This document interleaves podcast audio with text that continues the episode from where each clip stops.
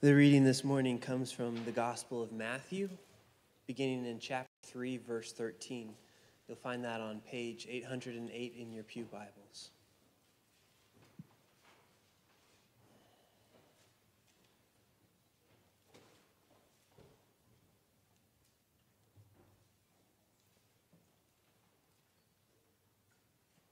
Then Jesus came from Galilee to the Jordan to John to be baptized by him. John would have prevented him, saying, I need to be baptized by you, and do you come to me? But Jesus answered him, Let it be so now, for thus it is fitting for us to fulfill all righteousness. Then he consented. And when Jesus was baptized, immediately he went up from the water.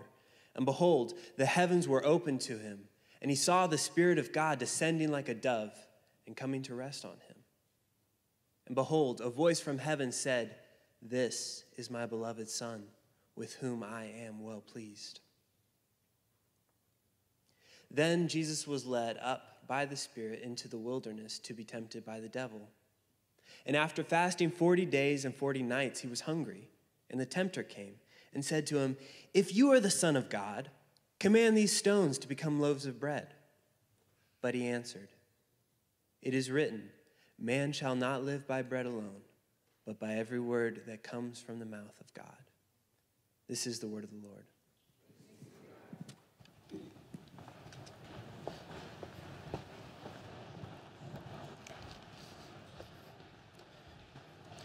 Uh, good morning, everyone. Welcome to Calvary Memorial Church. My name is Joel. I am on staff here at Calvary, and it's my great privilege to be here this morning to preach to proclaim God's word. I actually have the privilege of, uh, be preaching a few times with this series. Gerald and I are be kind of going back and forth as we walk through the temptations of Jesus during this Lenten season.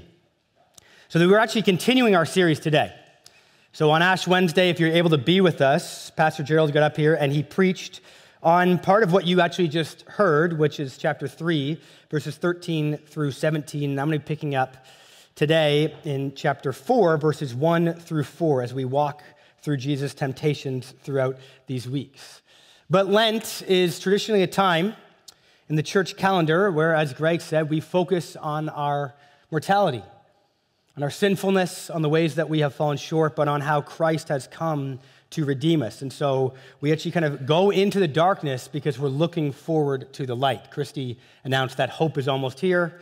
In many ways, in Lent, we do this because hope has come and we look forward to that day. And there's a number of things that we're doing to invite you into this season.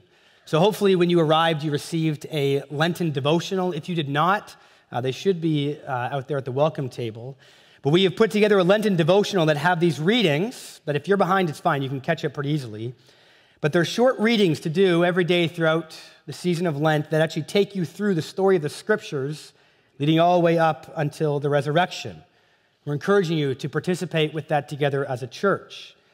Also, in the book, we're encouraging you to participate in a Lenten fast, where we actually give something up, not just to kind of be religious. We actually give something up so we can be reminded of what's been given to us, and that what's been given to us is ultimately what we need. So, we encourage you into a Lenten fast, and we are encouraging you as well as you follow along this season of Lent to be praying for and looking forward to inviting someone in your life to the Good Friday or the Easter services.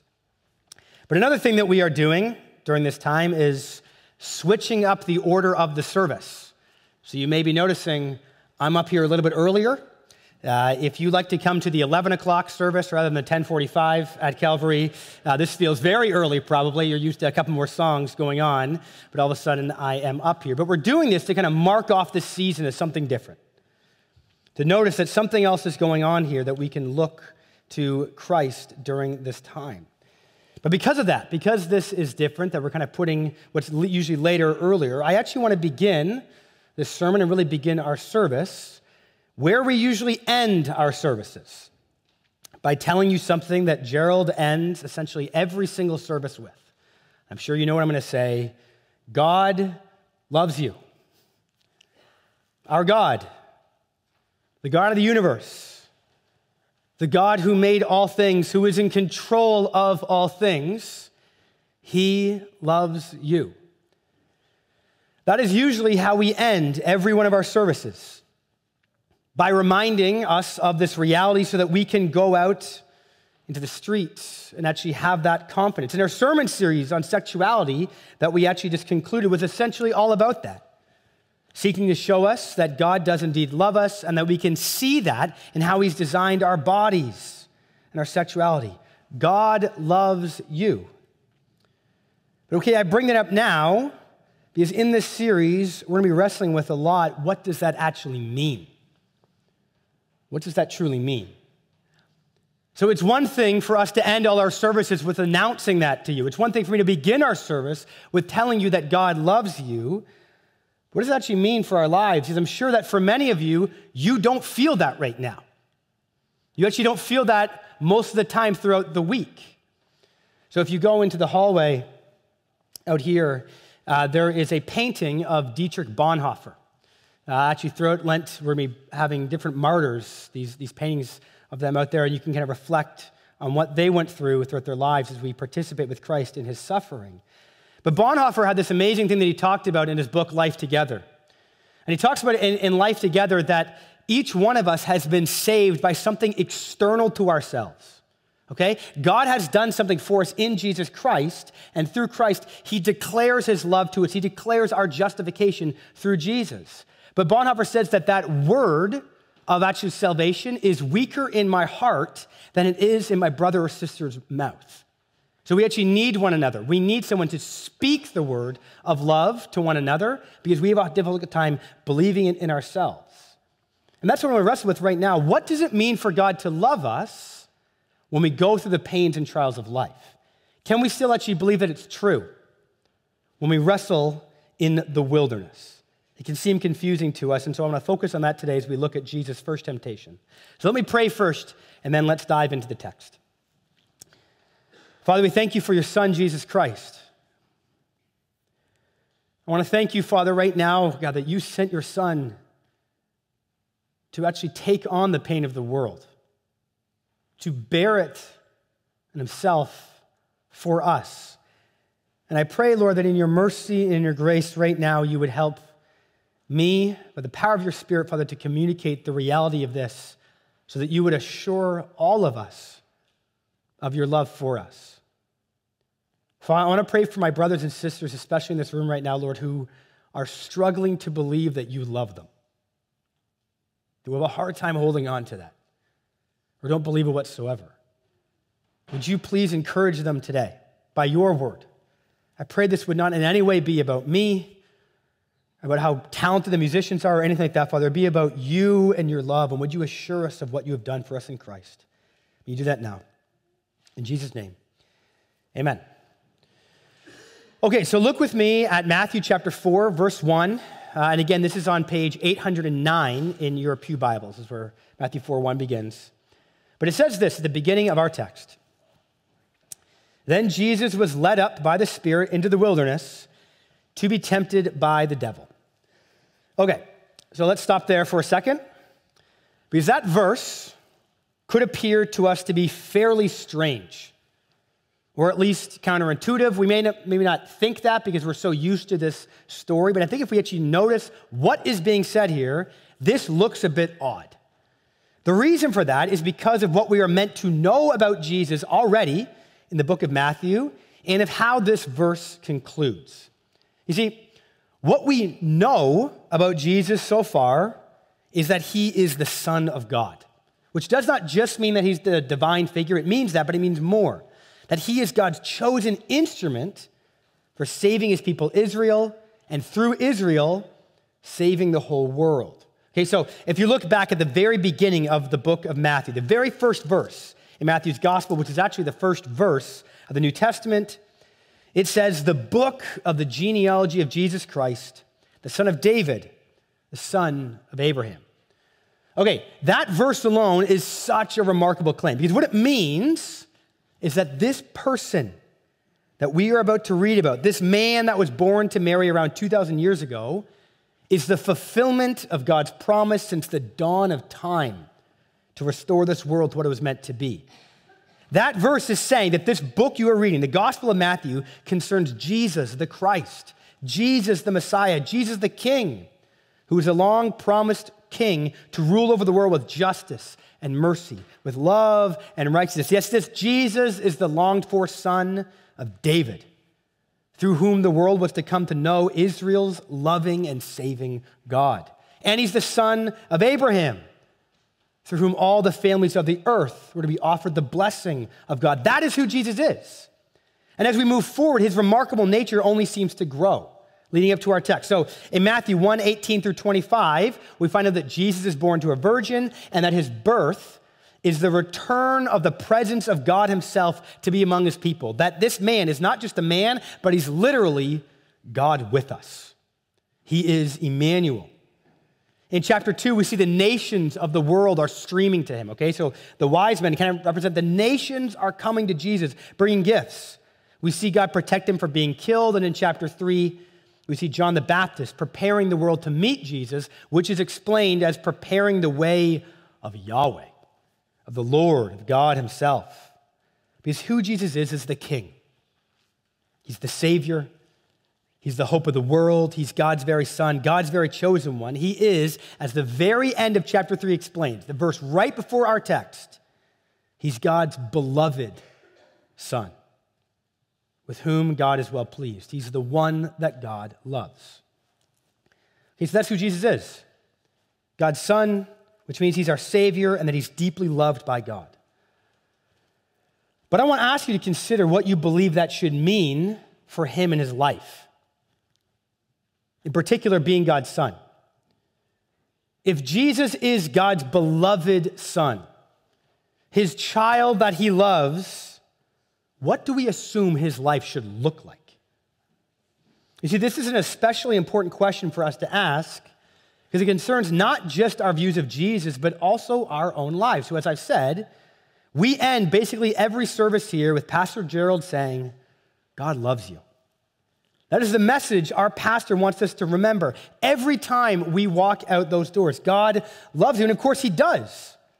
That is true. Guys, God does indeed love you. The gospel message itself is the announcement that God loves you so much that He sent His Son, Jesus Christ, to save you. So that you, no matter who you are, no matter what you have done, no matter what you have not done, that love, that eternal love that you actually deeply long for, that you've been trying to find through other means, such as relationships, your work, your identity, sex, whatever it is. The true love that we all need can be yours through Jesus, through knowing Him, His life, death, and resurrection. God does indeed love you. But okay, what does that mean for how you will experience life? What does it mean for what life will look like? Well, my guess is that if we are honest about our answers, our description would not include something like what we find in verse 1 of our text. Because look again what this verse says. Okay, so then Jesus, after being declared that he's loved by God, that he's God's beloved, yes, that Jesus was led by the Spirit into the wilderness to be tempted by the devil.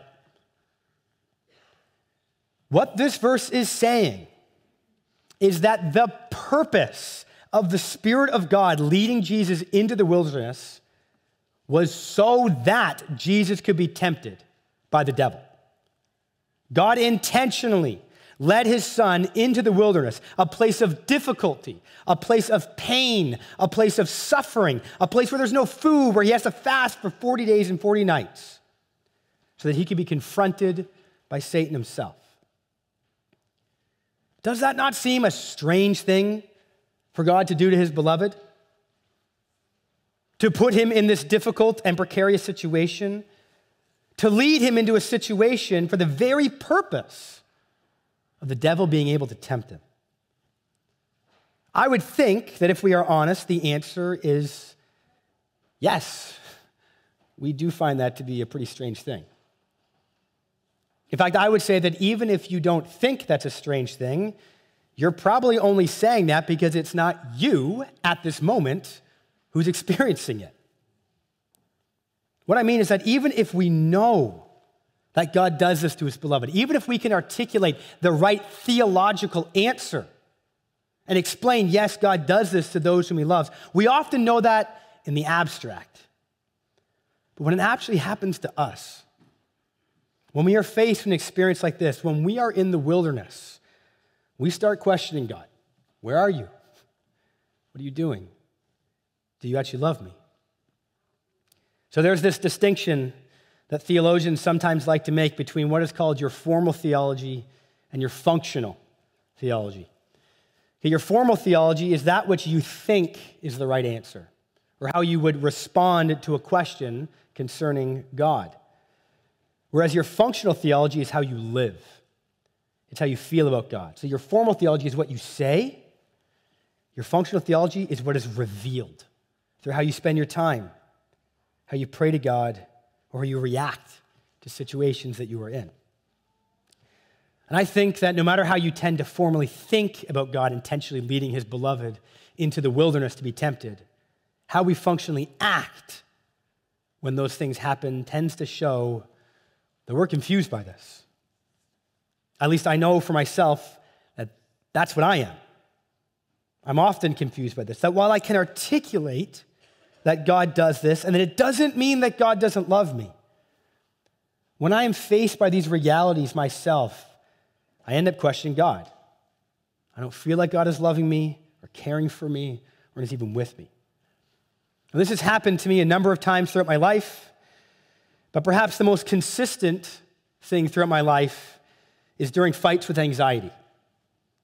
So, throughout my life, I've had a number of times where the Lord has led me into the darkness of anxiety, not for days or even weeks, but at times months, and one particular time lasted for essentially two years. It wasn't every single day or every waking moment of that two years, but it was so consistent for that time that I kind of look at it as like two years of a battle with anxiety. And while I was going through that, I was in Bible college, which means I was reading tons of books that gave me the right answer in terms of how to think about this. I had professors, I had fellow students, I had pastors I could go to who could talk me through theologically what is happening here and say that God loves me even in this. But that was so far from how I actually felt. And no matter how much I prayed, it didn't seem to ease the existential crisis that was happening with me. And during this time, I not only felt alone, I felt like God didn't care. That He'd turned His back on me, and that this wasn't right. It wasn't right for God to do this if He claims to care for me, if He claims to love me. So that again, while I had the right answer, how I was living or feeling exposed that my functional theology was such that God's loving guidance it should not include a, mo- a, a road marked with this much pain and suffering. And I know that this doesn't even compare to what many of you have been through. During these times, I was tempted and often succumbed to questioning God and His love for me. And the scary thing is, is when this happens and you go through it for long enough, oftentimes your functional theology changes your formal. You start thinking, I guess I was wrong. God doesn't love me. God doesn't care. And perhaps you've been there. Perhaps you are there right now. You hear us saying that God loves you, but you look at your life, at your current situation, at the wilderness you are in, and you don't feel like it. You don't feel at all like God loves you because if He did, why are you so alone? Why has your life taken the shape that it has? Why don't you feel God's love. And maybe you're in this wilderness because you have been seeking to follow God's will.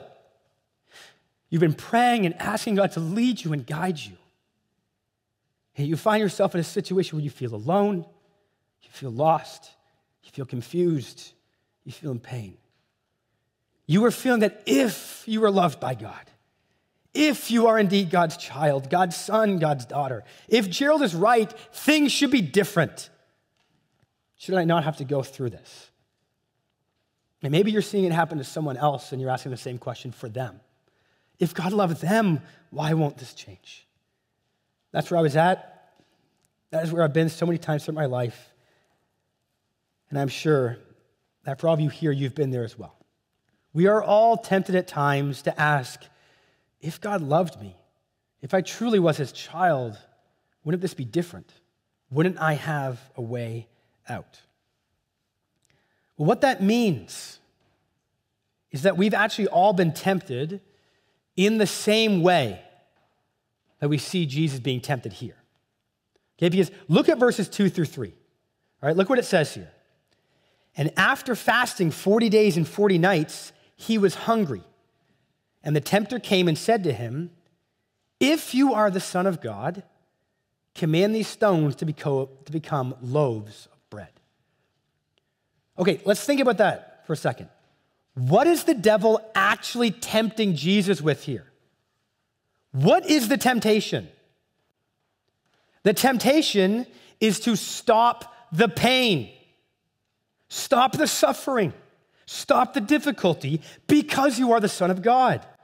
To put it differently, the temptation is to believe the lie that God clearly could not have led him into this situation because he's God's son. Being loved by God is antithetical to suffering. The devil is basically saying, Listen, Jesus, you're hungry. You have to be. You've been fasting for 40 days and 40 nights, but apparently you're the Son of God. So you shouldn't be going through this. Just turn those stones into bread. End it. End the pain. You see, I think we can tend to read these verses as if, G- as if the devil is tempting Jesus to use his power. He's saying, if you're the Son of God and that's powerful, prove it. Turn that stone into bread. But I think that misses the point. In fact, if that's what this is about, then the rest of the Gospel of Matthew is pretty confusing, where Jesus does use his power all the time, such as multiplying loaves, walking on water, healing people. If showing he is powerful is tempting to him, because it's wrong, and it seems that Jesus succumbs many times over. That just doesn't seem to make sense. And it doesn't make sense to the details of this text. Guys, God led him into the wilderness where he would fast for 40 days and 40 nights and so be hungry, which is obviously an understatement. I mean, the way this reads is kind of just bizarre. And he was hungry. Do you think he was hungry? He was excruciatingly hungry. God led him into a situation in which he is suffering. And the devil is saying, well, if you're God's son, God's beloved, end it. End the suffering. You should, because this is his point, this isn't right. This is not okay. Because the devil is working with a definition of what it means to be God's child, in which it wouldn't be right to suffer like this. But you see, the point that I'm trying to make here is that that's what we do as well.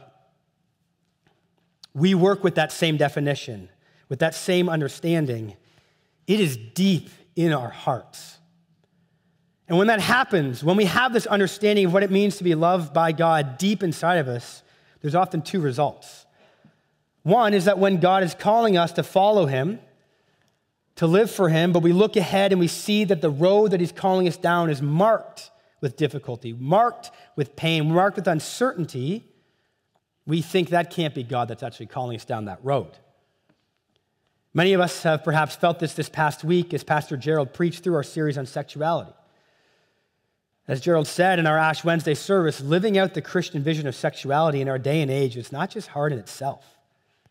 It could lead to being shamed by our classmates, coworkers, neighbors, and family. How could a loving and good God call on us to follow him or call on us to tell others to follow him when the path is so difficult. That can't be God's will, can it? Well, if we're working with the same understanding of what it means to be loved by God that the devil is in our text, we assume it can't be God's will, because that's not loving. And so we don't follow him, nor are we willing to tell others of God's love for them. The other thing that happens when we work with this understanding of what it means to be loved by God is that when we face pain, when we walk through the wilderness into the darkness, when we go through the valley of the shadow of death, we can't see God. We can't find him. We wonder where he is. And we often try to do all that we can to turn stones into bread, to end the pain, Because that's what God would want, isn't it? It has to be because he loves us, because we are his child. But okay, what if? What if this is because we're working with an understanding of what it means to be loved by God, to be God's child that's wrong? What if we actually have a twisted, even satanic view deep in our hearts of what it means to be loved by God? And I know, I know that sounds super intense to say that it's satanic. But listen, what is happening to Jesus here and the temptation he is facing? This has been Satan's lie from the beginning. He, think about the times that Satan, that the devil explicitly shows up in Scripture. Okay? What does he do? So, in the Garden of Eden, when Satan shows up, what does he do? He tempts and ultimately convinces Adam and Eve to disobey God by convincing them that God has held back on them, that he hasn't given them what they need, that if God really loved them, he wouldn't withhold this tree from them. He doesn't want you to have this And so they take and eat. In the book of Job, Satan shows up and says, If you take everything away from Job, he'll curse you. He has to. The only reason God lo- Job loves you, God, is because he isn't suffering. Make him suffer, and he'll hate you. 12 chapters from now, in the book of Matthew itself, Peter will confess to Jesus that Jesus is the Christ, the Son of the living God. Jesus will then tell Peter and the disciples right after this that he must go to the cross and die, but Peter rebukes Jesus for this. Yet she tells Jesus, May it never be. Don't go to the cross. You can't do that. But what does Jesus say to Peter? Get behind me, Satan. Why? I mean, I feel like almost every time I've read that, I'm like, wow, that escalated really quickly. but you see, that's the point. What is Peter telling Jesus to do? He's telling Jesus, don't suffer. Don't go to the cross. And why? Because he knows who he is. He knows he's the Christ, the Son of the living God. You are God's Son. So why would you ever suffer? Because this is the lie that the enemy has sought to plant in our hearts from the dawn of creation. This is what he wants you to believe. He wants you to think that God doesn't love you because of what you are going through. He wants you to question God's love by looking at your circumstances. He wants you to believe that if God loved you, then God wouldn't hold back on you. He wouldn't have taken that away from you. He wouldn't lead you into the wilderness. He wants it in our hearts. But it is a lie from hell itself. God does love you. He does. I know some of you in this room are going through excruciating pain. And you are tempted to believe that God doesn't care, that He isn't with you, that He isn't leading you, that He doesn't love you. But please hear me. He does. And the proof of that is actually what we see happening in this text. See, often, someone said this to me after the service, reflecting on what we talked about here, that in Lent, we are encouraged to give something up so that we can participate in Christ's suffering. And that's true. We should be doing that in Lent. That's a good thing to do. But we do it because what we see actually happening when Jesus went into the wilderness is him participating in our suffering. You don't actually have to do anything to participate in Christ's suffering because he's already participated in yours. And that's what we see happening here. The proof of God's love for you is that God's beloved was led into the wilderness to be tempted by the devil because he did this for us. You see, one of the important things we need to notice with this text is that it is intentionally written in such a way that our minds are meant to recall earlier events in the history of the world recorded for us in the Bible.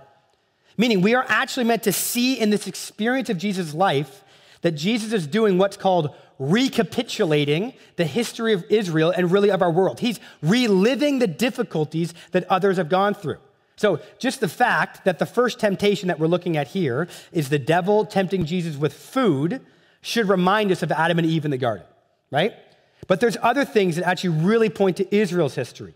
So, we read this, but right before our text, Jesus is baptized by John, right? So, he goes through the waters And then the other side is declared to be God's son. And then he's led into the wilderness where he fasts for 40 days and 40 nights and is tempted. Well, that should make us think of the story of Israel because they too went through the waters when Moses led them out of slavery. They went through the Red Sea, were declared to be God's people when standing at Mount Sinai. Moses went up the mountain for 40 days and 40 nights and then led them into the wilderness to be tempted for 40 years. You see, the details of what is happening here are meant to show us that Jesus is actually repeating history. He's re experiencing the pain, struggles, and temptations of those who have gone before. And if you really want confirmation of this, it's seen through what Jesus says. Okay, so each time the devil tempts Jesus, he responds by quoting from the Bible. But it's not just anywhere.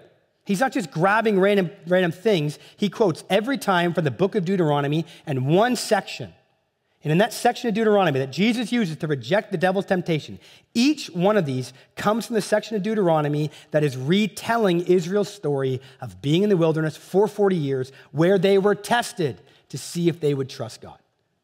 See, what's happening here is that Jesus is truly reliving, re experiencing the history of Israel, so that if you remember from Wednesday, Gerald explained to us that in Jesus' baptism, we see Jesus choosing to participate in our shame, in the shame of sinful Israel and the shame of the sin of the world. Well, in our text, we see that Jesus is choosing to participate in our pain, in the pain of sinful Israel and in the pain of the world. But in so doing, Jesus is actually succeeding where Israel failed. Because in our text, when Jesus rejects the devil's temptation by quoting from Deuteronomy and saying, It is written, man shall not live by bread alone, but by every word that comes from the mouth of God, Jesus is quoting something that Deuteronomy says Israel failed to recognize when they were in the wilderness. In other words, when they were hungry and suffering in the wilderness, they didn't trust God. They didn't rely on Him. They didn't know where He was. But here, Jesus does. Okay, why is that so important to recognize and how does that help us? Well, helps us because Israel was God's people that he had chosen and set apart for the sake of saving the whole world. Right? That, that was their purpose. When God chose Abraham and his family, he set them apart and said, I will bless you so that through you all families of the earth shall be blessed. That was their purpose. They were to be a people who knew God, who knew that God loved them, so that they would trust him and live for him through all the highs and lows, and in so doing, would draw the world to, God, to know God as well. But they failed. Like all of us in this room, they didn't trust God. And so, like all of us, they didn't follow God's ways. But because God loves Israel and loves us, because God loves you, he sent his son, his beloved son, Jesus, into the world to be what Israel was always meant to be. He sent him here to participate and take on our shame. He sent him here to take on our pain and our suffering.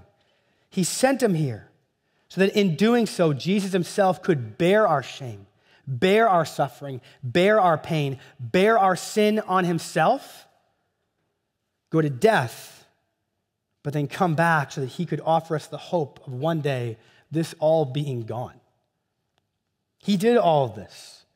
Jesus was willing to be led by God into the wilderness. In fact, so deep into the wilderness that it took him all the way to the cross, to being nailed to a tree on Good Friday, so that he could offer us the hope of Easter. And guys, that is the proof that God loves you. That is the word that we need to live on. And it's why actually we can act like Jesus when we are tempted. When we hear the words, if you're God's child, then why are you suffering? We can respond like Jesus and say, I don't live on bread. I don't live on comfort. I don't live on avoiding the pain of this world. I live on the word of God. And that word declares that Jesus has died for me. He's truly risen. And he did it for me, and he did it for you because he loves us. You see, what is remarkable is that this is not the only place in Jesus' life when he faced these temptations. When he actually heard these words while, while experiencing pain. In Matthew chapter 27, Jesus is at a place called Golgotha. He's there because God led him there. Even though a chapter earlier, Jesus is on his knees in the Garden of Gethsemane and he prays to his Father, If it be possible, Father, please let this cup pass from me.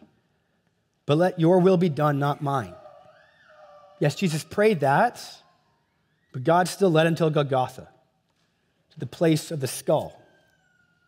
And it was there that Jesus was killed. He was crucified, he was nailed to a cross, and hung up high for all to see. And many did see him. And they spoke to him. They said things to Jesus as he was hanging up there on the cross. And I want you to hear what they say. So this is Matthew chapter 27, starting in verse 39. Matthew says this, and those who passed by, they derided him, wagging their heads, and saying this to our Lord You who would destroy the temple and rebuild it in three days, save yourself. If you are the Son of God, come down from the cross. They said, He saved others, He cannot save Himself. He is the King of Israel. Let him come down now from the cross, and we will believe in him. He trusts in God. Let God deliver him now if he desires him, for he said, I am the Son of God. If only Jesus were to come down from the cross, if only he were to stop the suffering, then the people would believe that he is their Savior. Then they would believe that God not only loves him, but through him, God is loving them. That again is often how we feel toward God, isn't it? God, if only I could escape this hardship, this difficulty, will I believe that you love me? But that's the lie. That's the lie of Satan that we are tempted to believe, and that the people who saw Jesus repeated to him as he hung on the cross. But I, I want you to hear this, guys. Jesus hung there, and he continued to hang there, not in spite of being our Savior, not in spite of being our King, not in spite of God's love for us, but because of it. He hung there because He is the Savior. He hung there because God loves you. Because through staying on the cross, through dying for us and our sins, He was giving us Himself and the hope of resurrection. And the thing is that because that's true, because the ultimate display of God's love for us comes not through Him helping us avoid pain, not through helping us get away from the difficulties of life, but through giving us Himself and Jesus in His death and resurrection. Because that is true, there are times when God will intentionally lead you into the wilderness to be tempted because He loves you. So there's this remarkable quote from Joni Eareckson Tada. She's a Christian woman, and she was paralyzed when she was 17 years old, and she's now almost in her 80s. But she says this If God had told me some time ago that He was about to make me as happy as could be in this world, and then had told me that He should begin by crippling me in all my limbs and removing me from all my unusual sources of enjoyment, I should have thought this a very strange mode of accomplishing His purpose. And yet, how is His wisdom manifest even in this? For if you should see a man shut up in a closed room, idolizing a set of lamps and rejoicing in their light, and you wish to make him truly happy, you would begin by blowing out all his lamps and then throw open the shutters to let the light of heaven in. You see, we often wonder why God blows out the good lights in our room, why he leads us into the wilderness where there isn't any bread. And while a full explanation is not actually offered to us in the Bible, and I don't want to pretend as if I'm truly giving you right now a why to all of your suffering right now. I don't know why. But I do know that at least part of the answer, it seems, is because he loves you. And he wants us to stop thinking that what we need is the comforts of life, that we need that bread, that we need these lamps. Because what we need, guys, what you need is Jesus. And he went into the wilderness for you. He went to the cross and was pierced for you. Surely he has borne our griefs and carried our sorrows. We esteemed him stricken, smitten by God, and afflicted. But he was pierced for our transgressions, he was crushed for our iniquities. Upon him was the chastisement that brought us peace. And with his wounds, we are healed. That is the word that's been given to you. And so, can you know that God loves you? Despite the pain that you are in right now, yes, you can. How? Not by seeing Him help you avoid suffering, giving you bread in the wilderness. I don't know that God loves me because I don't suffer from anxiety as much as I used to anymore. And if I look there, then it's gonna be really, it's gonna be a fickle thing to stand on because I'm gonna go back through those times at different times. But I can know, you can know for all eternity that God loves you because he gave you his son. He died for you and he rose again. So as we begin our Lent journey, may we begin it knowing what God has done for us for all time through his son, Jesus Christ, because God loves you and you know it because of Christ. Okay, let's pray. Father, we thank you for your son. We thank you for the love that you have, as you say, Lord, in Ephesians, lavished upon us through giving us Jesus Christ. Oh, Lord, I pray that we would take hold of him and know him. And I want to pray again, Father, for my brothers and sisters in this room, Lord, who need to, be, to know your love, who need to be reminded of this reality. Father, in your mercy, in your grace, would you assure them of that through Christ? Would they know this right now? Would they feel your love given to them through Jesus Christ? May your spirit speak to them. And may we all, Lord, take hold of this and so be able to actually walk out these doors in this service, praising you and thanking you for the love you've given to us. And I pray, Lord, for the rest of our service as we rise to sing and rise to sing praises to you, sing that we, that we need you, praising that you rebuild and restore all that's broken. Or may it be done with hearts that are full of joy, not because you've already accomplished all those things and taken our pain away, because in Christ we know that day is coming. We know Easter is coming. We thank you for that reality. In Jesus' name, amen.